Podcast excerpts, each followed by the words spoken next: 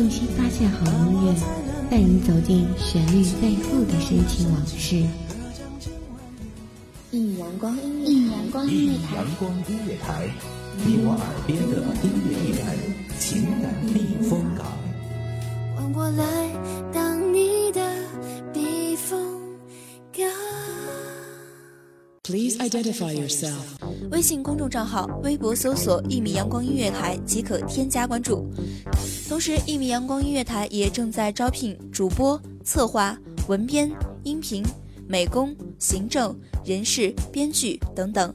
招聘群：幺五四六六二七五二幺五四六六二七五二。聆听美妙音乐，品味动人生活。这里是你身边最温暖的一米阳光，欢迎守候。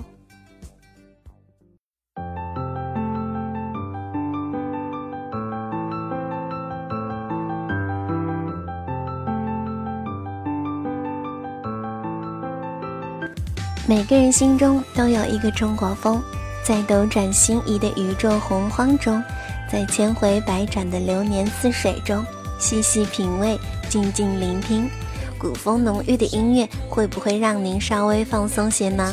这里是一米阳光音乐台，我是暖暖。鲜少的古典韵味儿开头呢，似乎更加适合午后的慵懒阳光，品茗小憩，感受温暖。那么，不知各位能否把耳朵暂时借给我，让暖暖带您一起聆听那些只能耳听的爱情呢？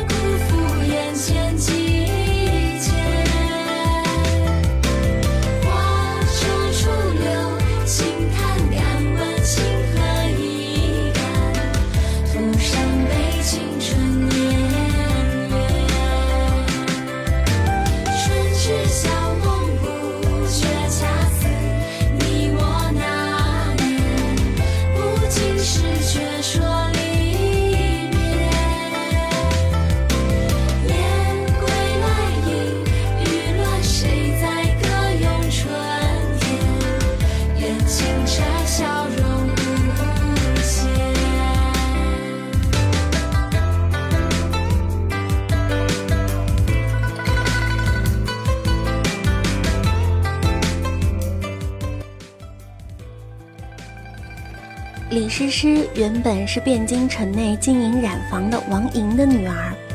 三岁时，父亲把她进明佛寺，老僧为她磨顶，她突然大哭。老僧人认为她很像佛门弟子，因为大家管佛门弟子叫师，所以她就被叫做李师师。过了一年，父亲因罪死在狱中，她由邻居抚养长大。渐渐出落的花容月貌，皮肤白皙，被经营妓院为业的李敖将她收养，教她琴棋书画、歌舞示人。一时间，李师师成为汴京名妓，是文人雅士、公子王孙竞相争夺的对象。最后，连宋徽宗也闻其名而想一亲芳泽。高俅、杨戬自然怂恿宋徽宗，并信誓旦旦地保证不会走漏消息。一见到李师师，宋徽宗就觉得这些年简直是白活了。李师师不卑不亢、温婉灵秀的气质，使宋徽宗如在梦中。李师师与高俅早就相识，见位高权重的高大人竟然对这位陌生的客人毕恭毕敬，心下疑惑。但可以确定，这也是个得罪不起的达官显贵，于是殷勤侍奉。第二天天还没亮，宋徽宗急忙穿好衣服，与高俅、杨戬赶回去上朝。从此，宋徽宗对后宫佳丽视若无睹，隔三差五就以体察民情为由出宫来李师师这里寻欢作乐，有时还叫着大学士王府同去。李师师渐渐也知道了他的真实身份，万岁爷驾临，怎敢不百般奉承？如今的李师师可非往日可比，身份虽然仍是名妓，却也名花有主，有权势的王公贵族也只能望失心叹。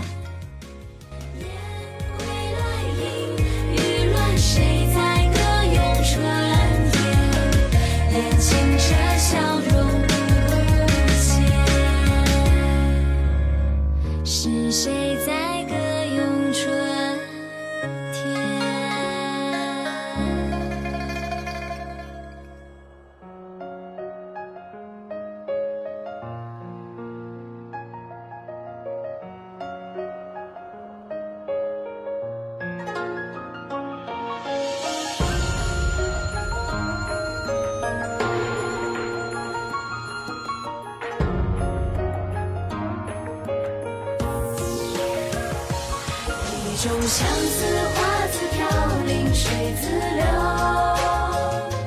两处闲舟，独自寂寞上心头。可是偏有武功员外郎贾谊以前与李师师交情深厚，一日偶遇李师师，便去他家中留宿。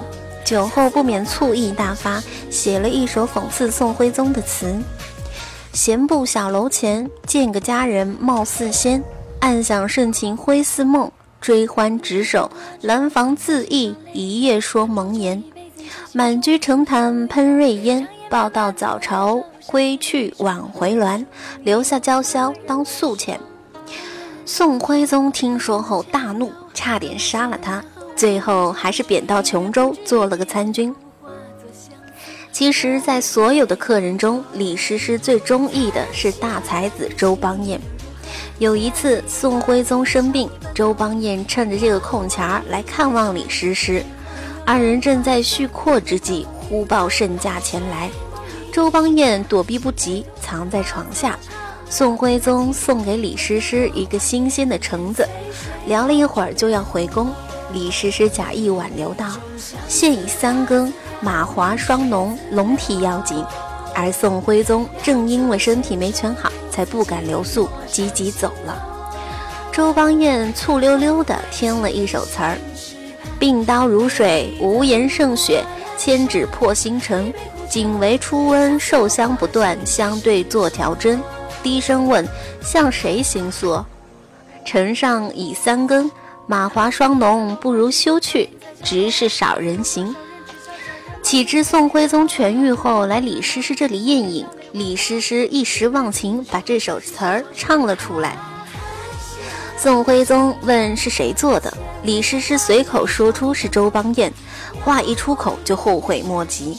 宋徽宗立刻明白那天周邦彦也一定在屋内，脸色骤变。过了几天，找借口把周邦彦贬出汴京。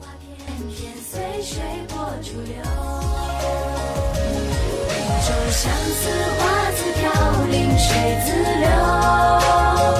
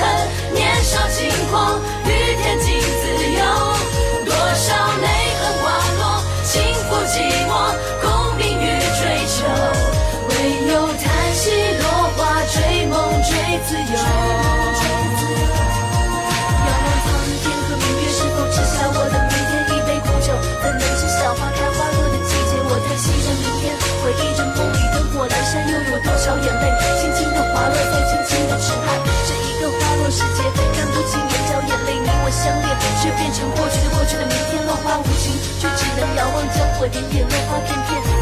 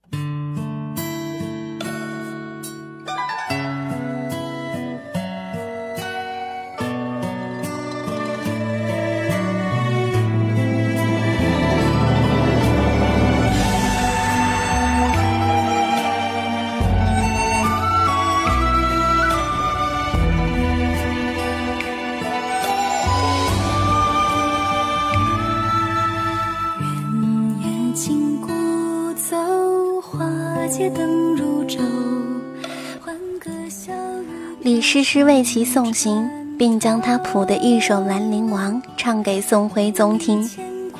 柳阴直，烟里丝丝弄碧。随堤上，曾见几番浮水，飘绵送行色。登临望故国，谁乘金华镌刻？长亭路，年去岁来，因折桑调过千尺。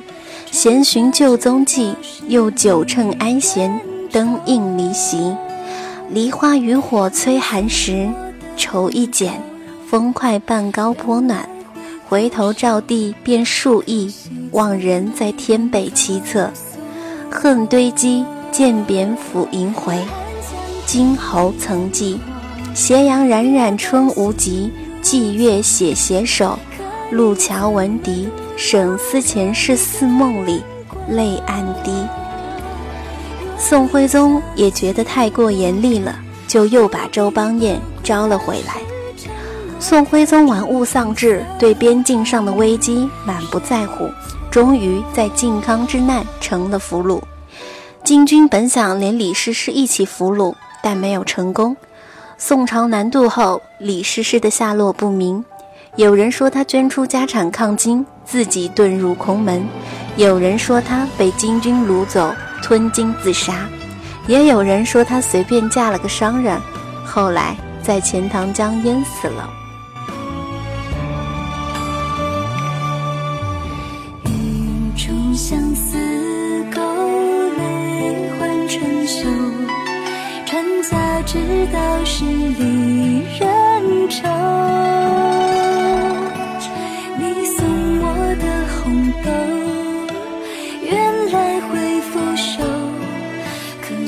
从没人告诉我，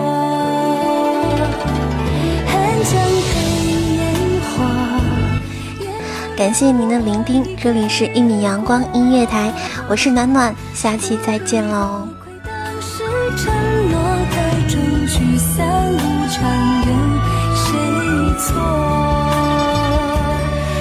将配烟花，月半心如